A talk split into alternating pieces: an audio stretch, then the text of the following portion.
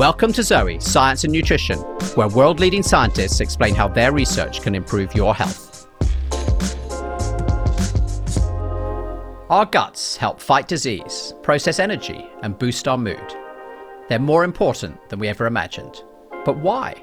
And what is going on down there to make this the case?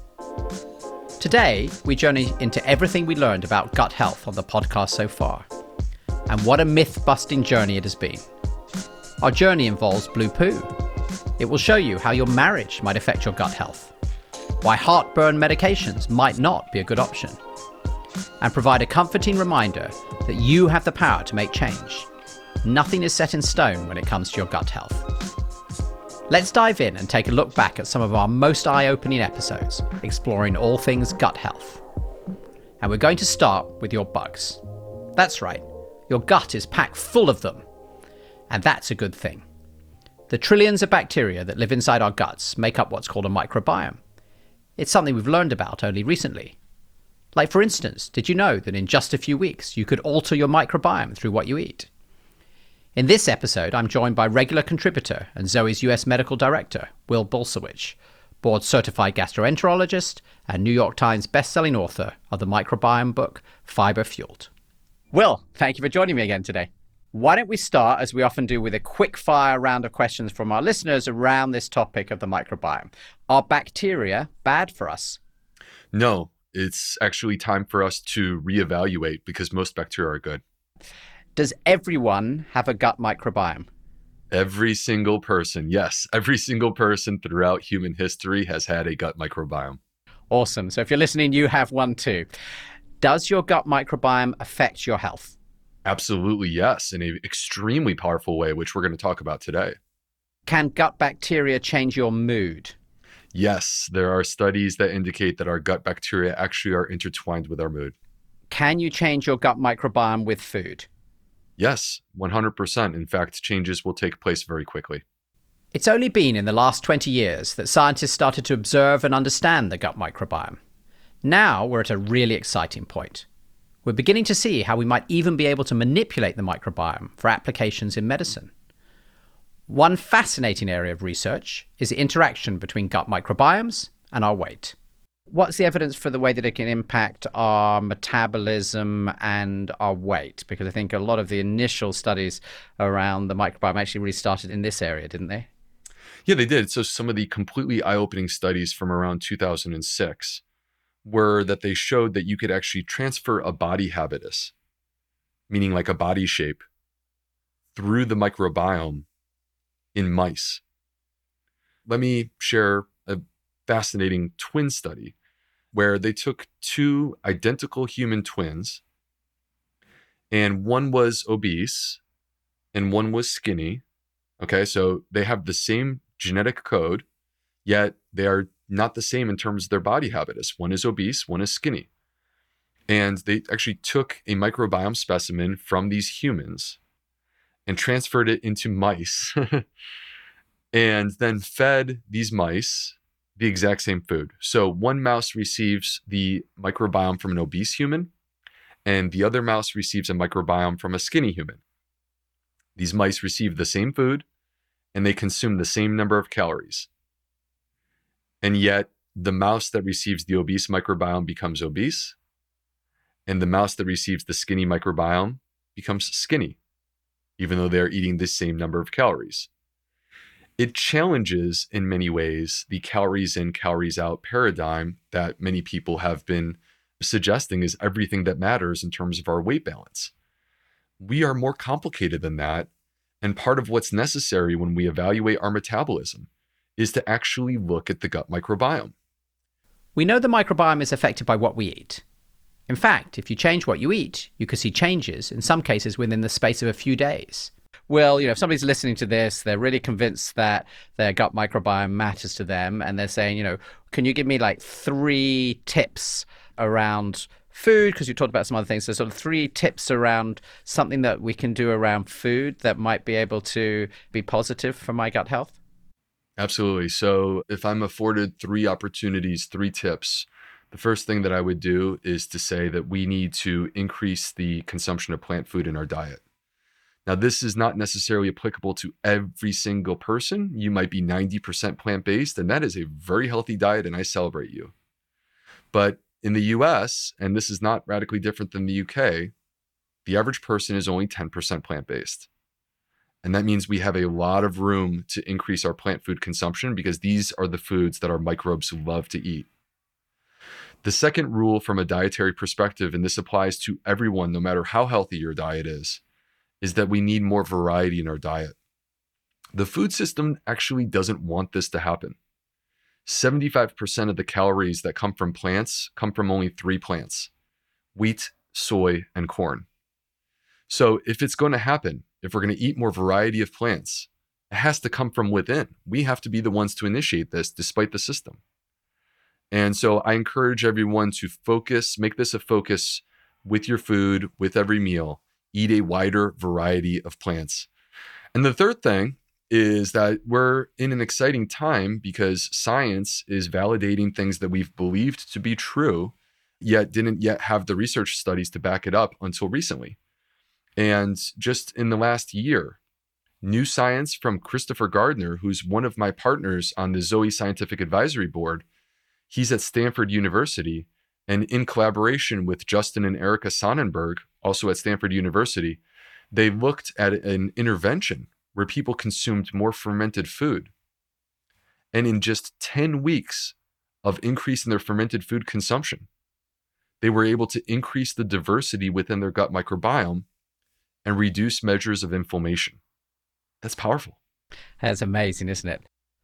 But the thing is, factors other than food also affect the microbiome. These can include how well you're sleeping, what exercise you're getting, the time you spend outdoors, or even whether you choose to have pets at home. And there's another factor that I, for one, was really not expecting. Jonathan, this is new research that actually I find to be very exciting, where they have shown that we share microbes with our spouse.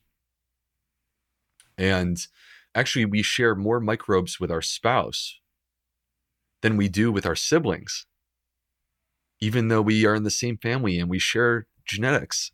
In this study, Jonathan, what was fascinating is that they discovered that partners who feel very emotionally connected to one another share more microbes together than partners who, for example, feel distant and separated. And we are social creatures.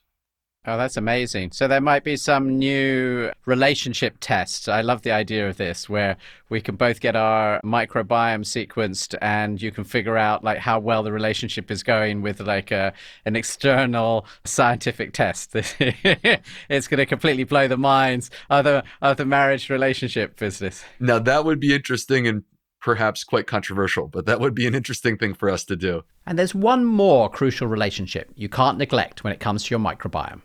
The other thing too that's important, like very important, is the relationship that we have with ourselves. We have to love ourselves. And if there are things that are unsettled, that are bothering us, there's actually physiologic ways. This is not woo-woo. This is actually science. There are physiologic ways in which during times of stress, our pituitary glands will release a hormone called CRH, corticotropin-releasing hormone. And that will set off a cascade of stress response that if you follow it down to the gut microbiome, you will discover that the gut microbiome becomes disturbed. We use the word dysbiosis. And this is why in times of stress, many of us will manifest digestive symptoms like diarrhea or abdominal cramping or bloating. The gut is connected to our mood. So the gut is connected to our mood. I don't know about you, but I find that quite exciting, or maybe scary, depending upon what you're eating. Either way, we're learning so much more about how our mind and our body are linked. Another area we're learning lots about is intermittent fasting, particularly a type of intermittent fasting called time-restricted eating. This is an eating pattern where you would generally extend the time that you're fasting while you're asleep.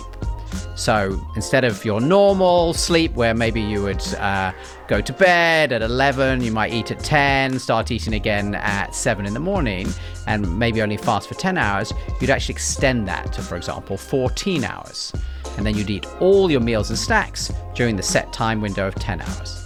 But how does fasting affect our gut health and our gut bacteria? When we were looking for someone to speak about what's happening in our gut when we fast, we didn't have to look very far. In fact, one of the leaders in this field is someone I speak to most days, and someone you likely know too. I'm Tim Spector. I've been studying the microbiome for 12 years now. I do research in this area.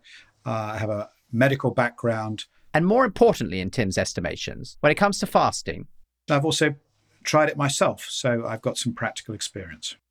If you don't know Tim already, he's one of the world's most cited scientists. When it comes to what's going on inside our gut when we fast, Tim says a lot of this comes down to two different teams of bacteria that operate inside us. We've known for a while that when you fast, a different set of bacteria appear in your gut because bacteria replicate every hour or so. And when there's no food for them, suddenly the group that depend on food die away or go into a bit of a sleep, and others that live off the debris and the rubbish that's left behind come out of the woodwork and multiply. Each time you eat, the brain sends signals to the gut, mobilizing an army of specialist microbes. Some get to work on fiber, some on fats. But others aren't interested in the food we eat. They have a taste for something a little more human. One such microbe is named Akkermansia muciniphila. Catchy name, I know. Well, these little critters love to chow down on our mucus. So when the food-loving microbes disappear, Akkermansia comes out in force. And it then feeds off the surface of the gut, which is free of food and free of these other food-eating microbes. So it eats the sugars that are on the mucus layer of the gut. And it basically trims them down so that you get a nice smooth surface. This then allows the gut layer to keep regenerating new cells. Having bacteria eating away at our bodies from the inside, it doesn't sound good. But Tim says it's not really that different to having a manicure. You know, we cut bits of our body off all the time, like our hair and our nails, and we're constantly shedding our skin. So our bodies are constantly repairing in ways we can't see. This is a natural phenomenon. It's an essential part of our repair processes and keeping our immune system strong. That means that all the time, dead tissues are being removed, and this allows all fresh tissues to work perfectly. We'll take Tim's word for it. So we need to give the nighttime microbes a chance to play, away from the greedy, calorie-hungry day crew. In a nutshell, you have one set of bugs who love to chow down on our food. They're pretty wild, and they don't half make a mess. Then at night time, another bug crew comes out in order to take out all that rubbish. But they can only work if you give them the time and space to do so. In other words, there can't be any food around, which means you're fasting. In fact, some people who have shifted to intermittent fasting say they have more energy, better mood, and even experience weight loss. Though this doesn't work for everybody, and I have to admit that I am miserable when I'm intermittent fasting. I have less energy and worse mood. So as always, these things can be personalized. So we know the gut microbiome is hugely important, and that positive changes to diet and lifestyle will help your microbiome thrive. But what if you are having gut issues like constipation or heartburn? They're incredibly common. We're going to look at some of the most common of such pesky digestive issues. Firstly, the dreaded heartburn, also known as acid reflux. So let's start with the basics.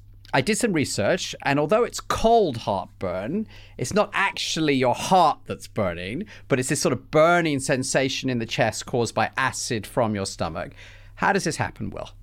Heartburn can occur when acid from your stomach travels in the wrong direction back up into the esophagus. You have to understand, Jonathan, the lining of your esophagus is very different from the lining of your stomach. It simply isn't designed to handle acid.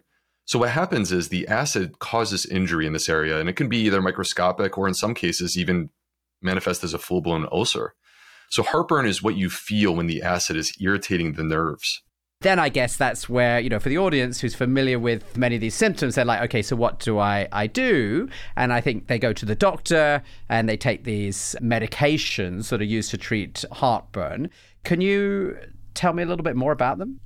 Sure. So the most commonly used medicines are called proton pump inhibitors. They have drug names like omeprazole, lansoprazole, or pantoprazole. So these medicines, they work by blocking the stomach acid from being secreted, which makes people feel better because what refluxes into their esophagus is now less acidic. So far, so good. But what's concerning is when people depend on these medicines to suppress the symptoms. And so why is that a problem, Will? I mean, there's lots of medication that people use for decades for their blood pressure or whatever. And why are you concerned? And I'm guessing this is linked to your explanation that the medication actually reduces people's stomach acid for the long term? Jonathan, we evolved to have stomach acid for a reason. And so reduction of stomach acid can alter the balance of bacteria. It can increase our risk for infections. There have been a number of infections that have been associated with taking these medicines chronically. One specifically that people may have heard of is called Clostridioides difficile, or more commonly referred to as C. diff. And I'm guessing that in addition to this, if we are reducing our stomach acids, then it's somehow going to alter the way that our bodies are going to process the food that we eat? Yeah, stomach acid is in fact a part of our digestive process. And so it can change how we digest our food. And this could affect access to our nutrients. So those who regularly consume heartburn medications could potentially become deficient in vitamin B12, calcium, iron, just to name a few. Of course, this isn't to say you should never take heartburn medicine. But Will is saying it's worth looking at the other ways to tackle heartburn, although you may not like his advice very much. Oh, sorry. To the listeners at home, just the messenger. The reality is that lifestyle choices and foods that we often find to be fun can actually provoke acid reflux. So just to name a few, spicy or acidic foods like citrus and cooked tomatoes can irritate the esophagus and aggravate the symptoms. You'll want to be conscious of fat intake from fried foods, meat, full-fat dairy. And the reason why is that the fat slows down the stomach emptying, which can worsen reflux. And some sweet treats like chocolate or peppermint, they actually relax the lower esophageal sphincter. So these things also could potentially make things worse. Apparently, ideally, you also want to go to sleep with an empty stomach, which means 3 or even 4 hours between dinner and bedtime. The next common issue, gas and bloating. Studies estimate that 1 in 6 of us experience these discomforts. Many of us think gas and bloating is the result of having a lunch that's a little indulgent or eating certain foods that cause excess gas. But there's actually a lot more to it. What's happening with your body is a bit more complicated. That's the thing that people need to understand. If we want to get better at managing the bloating issue, we have to actually understand the nuance. That's what's going to allow us to get there. So you're saying there's quite a lot of different things that might be going on that explain why I might be suffering from it. Exactly. In fact, I would say there's 4 main causes of bloating that are worth discussing. The first is swallowed air. Second, constipation. Third is a struggling microbiome, gut microbiome specifically. And then the last is our food choices. In my experience as a gastroenterologist, the number one cause of gas and bloating that I've seen is actually constipation. And in people who are constipated, the most common symptom that they experience is gas and bloating. So these two are very sort of tied together, Will. Yeah, they're very much intertwined. And we actually have research, Jonathan, showing that people who are constipated, they produce more bowel gas. So in these cases, if you can remedy the constipation, you can hopefully offset some of the unpleasant side effects of bloating? Yeah, that's actually what I typically will strive to do as a gastroenterologist is, from my perspective, I want to get them into a rhythm and get their bowels more regular. And if you can accomplish that, what I typically have seen is that the gas and bloating goes away. And when it comes to nutrition, Will has another tip that's a little hard to swallow. And from your experience, Will, what would you think are the 2 biggest areas of concern if somebody is experiencing chronic gas and bloating and listening to this? I have advice that I routinely would give to people who come in with gas and bloating, like literally on the first visit. And that would be to eliminate non-fermented dairy and artificial sweeteners. Okay, now let's get into one gut issue that people often think they understand, but may not. Constipation. You may be very surprised to learn you can have a bowel movement every day and still be constipated. The formal definition, just to be clear, for constipation is having fewer than 3 bowel movements per week. Now, let me just say, as a gastroenterologist, I actually find this definition to be too narrow and simple. It doesn't cover all the forms of constipation that I've seen in the clinic. Constipation is incredibly common, and there's been some recent data that suggests that 1/4 of people worldwide have at one point reported constipation symptoms. The survey conducted by King's College, it actually indicated that 1/3 of the patients, they weren't even able to recognize the signs of their own constipation when they were describing their symptoms. They didn't even make the connection between their symptoms and constipation. You know, I find that really interesting because when I think of constipation, I think it's really simple. I have a very simple image in my mind of spending a long time on the toilet, probably unable to pass, a stool, a poop at all. So that's what it would mean to me.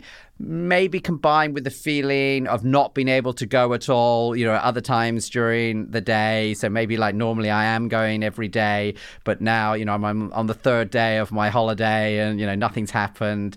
Or like I'm going and I can't sort of fully empty myself. And I would say, honestly, that you just summarized many of the forms of constipation that can exist that don't necessarily meet into this definition of less than 3 bowel movements per week. Those are absolutely signs to look for, Jonathan. And it could also even include, believe it or not, the idea of not feeling the desire to go or not even feeling the instinct like, hey, I have this urge. I feel like I have to go. Will tells us that gas and bloating is a telltale sign of constipation. Almost 100% of people who are constipated will experience gas and bloating. But other symptoms include a distended belly, nausea, loss of appetite, fullness after meals. People often will have a crampy abdominal pain, and that discomfort can actually come in waves. And it can be extremely intense. Like, some of these people think it's so intense that they have some sort of surgical issue, when in fact it's just constipation. And, the other thing too is fatigue. So this can be another common symptom of constipation. And so if we're looking at all those problems, how do you actually diagnose constipation? It sounds like it's such a sort of broad mix of things. It is a broad mix of symptoms, but the first step is that you have to prove that the person is actually retaining stool and backing up. And the perhaps easiest way to do this is with an imaging test. So this could be an X-ray or a CAT scan, or there's a test called a SITS marker study. But the important point is that even though you can demonstrate that a person has constipation with these tests, you can't prove what the cause of the constipation is based upon that test alone. And so there are many potential causes for constipation beyond just slow movement of the intestines. And over the last 2 decades or so, we've developed new testing that's pretty impressive and allows us to really get to the heart of understanding these problems.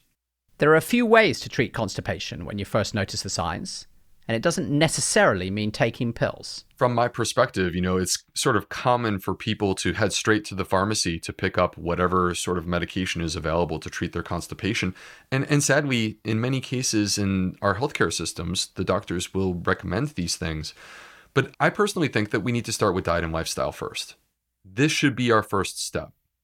And there are simple steps, such as increasing our intake of whole plant foods, where by doing that, by increasing our whole plant food intake, we are actually increasing our fiber intake. And when we reduce our ultra-processed food intake in combination with this, we ultimately are guiding ourselves towards a, 1, more microbiome-friendly diet. 2, a dietary pattern that can improve the health of our bowel movements, including potentially resolving mild constipation. So I kind of feel like, whoa, let's not jump to the medications first. We may get there. And one of the things that I've been really struck at looking at all the members who go through the ZOE program and they report back on sort of changes in their health is there's a lot of people who've been reporting significant reduction in constipation. And I'm struck by that because it wasn't something that any of the scientists were talking about as they were working to optimize this guidance. So it's a sort of really unexpected byproduct that all of these people are following these programs personalized to them, focused really on their long-term health. And then they're coming back quite early on in this program saying, well, like, wow, like my constipation has got much better. I guess, are you surprised by that? And can you help to explain why that's happening? So I was going to say, I'm actually not that surprised, to be totally honest with you. And what's interesting about it is that the ZOE program was developed using the microbiome and looking at things like blood sugar, blood fat. We're attempting to improve the health of the microbiome. Now, these microbes, they are connected to our bowel movements, to our digestive health, our digestive function, and to all these other facets of human health. And so when we develop a program intended to sort of improve the gut health towards blood sugar, blood fat, we're simultaneously improving the health of these microbes in general. And this leads to these benefits that we see that, like, we can say it was unintended. This is an unintended benefit that a person has better bowel movements and improves their digestive health and reduces their constipation. But this is exactly the way that this is supposed to work, which is that when we enhance the quality of our diet and we enhance the health of our gut, we will see better bowel movements. We will improve constipation. We will have less symptoms. That's a beautiful thing. There, we see the power of the microbiome once again. So obviously gas, bloating, heartburn, constipation are all clear signs that something's wrong.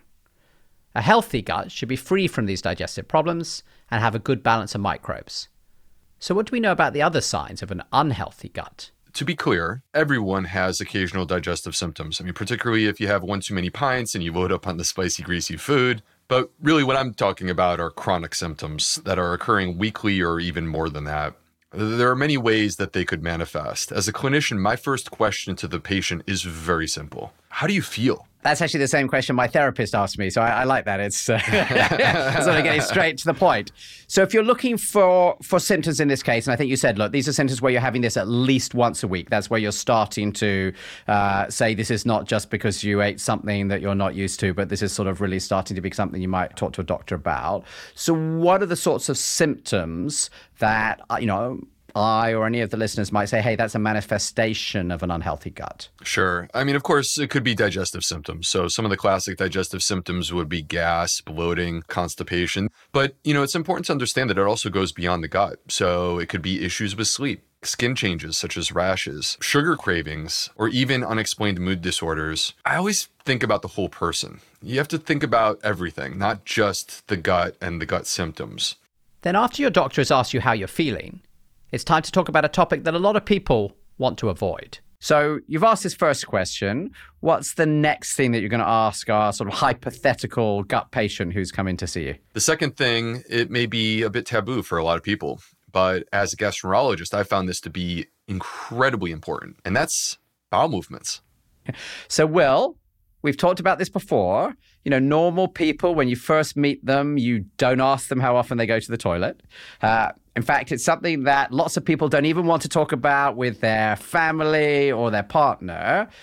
So why do you have to ask them this? Cardiologists look at blood pressure and heart rate. As a gastroenterologist, I look at bowel movements. This is my vital sign, and I see it as a window into digestive health. When things aren't working the way they're supposed to within our gut, it's typically going to manifest in the toilet bowl.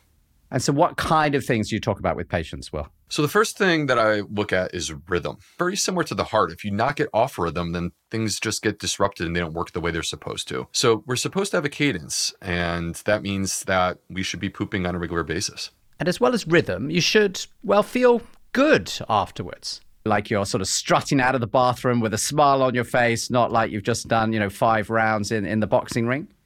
Nah, certainly not 5 rounds. Maybe we're not supposed to say this, but you're allowed to feel good. You're allowed to feel well after a good, healthy evacuation. You know, as a medical doctor, that's where I want you to be. And the bathroom experience really should be something that's positive and relaxed. So for a healthy gut, you want to feel good overall, and your bowel movement should be regular and easy. Then there's something known as gut transit time. And here's the point in our journey where we finally get to blue poop. Yup, you heard it right. Gut transit time is how long it takes for food to travel from your mouth to the other end. Will, can you tell us a bit more about that? ZOE actually did some exciting research into this, Jonathan, and by simply eating food that contains this blue dye coloring and then tracking how long it takes from when you first eat that food to when it ultimately comes out the other end with a blue bowel movement, the blue poo, as we like to say.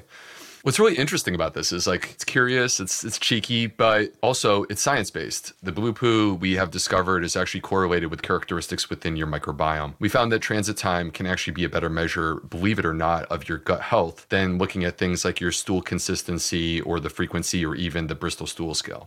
So if you're listening to this thinking, hang on a minute, I do have some of the signs of an unhealthy gut, don't panic. There are things you can do. Eat a varied diet that's high in fiber by including plenty of whole grains, vegetables and fruit.